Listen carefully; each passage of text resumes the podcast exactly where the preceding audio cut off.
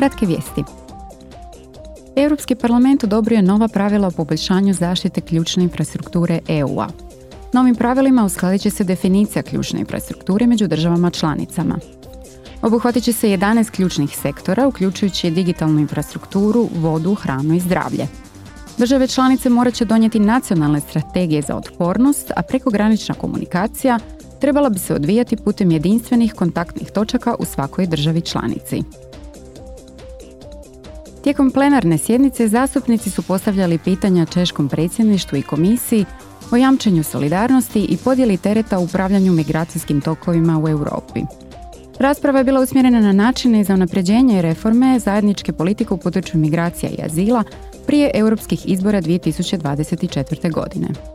Potpredsjednik komisije Margaritis Šinas izjavio je We cannot continue working ne možemo raditi tako da se fokusiramo na pojedinačne događaje, krize ili brodove. Došlo je vrijeme za održiv, sveobuhvatan i cjelovit europski okvir za azil i migracije.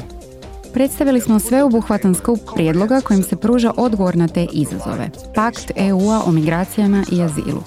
To je pakt kojim će se poboljšati sposobnost naših država članica da upravljaju migracijama na temelju sustava koji se bazira na pravu EU-a i metodi zajednice. Europska komisija predložila je pakt o migracijama i azilu prije dvije godine kako bi se poboljšale procedure za dobivanje azila i osigurala solidarnost te pravedna podjela odgovornosti među državama članicama. Zastupnici su u Strasburu na još deset godina potvrdili postojeća ograničenja za plovila EU-a koja obavljaju ribolov u nacionalnim teritorijalnim vodama drugih država članica. Time će se državama članicama omogućiti da smanje ribolovni pritisak u nekim područjima i očuvaju lokalne gospodarske male aktivnosti duž svojih obala. Ribari će sada morati postići dogovor na lokalnoj razini u okviru europske dimenzije.